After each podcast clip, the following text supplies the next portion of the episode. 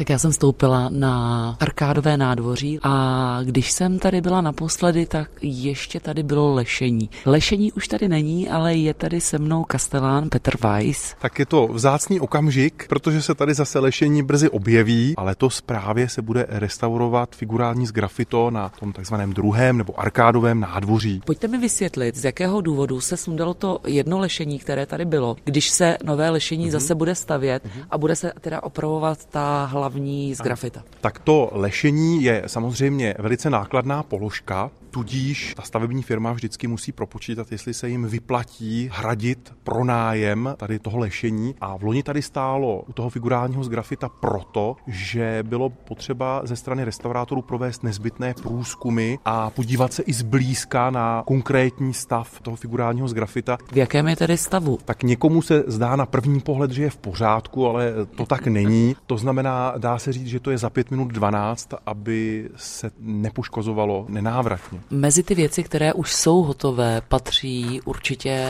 nová pokladna. Můžeme se tam jít podívat. Jak to tam vypadá? Do pokladny se můžeme podívat. Tak otvíráme původní historické dveře.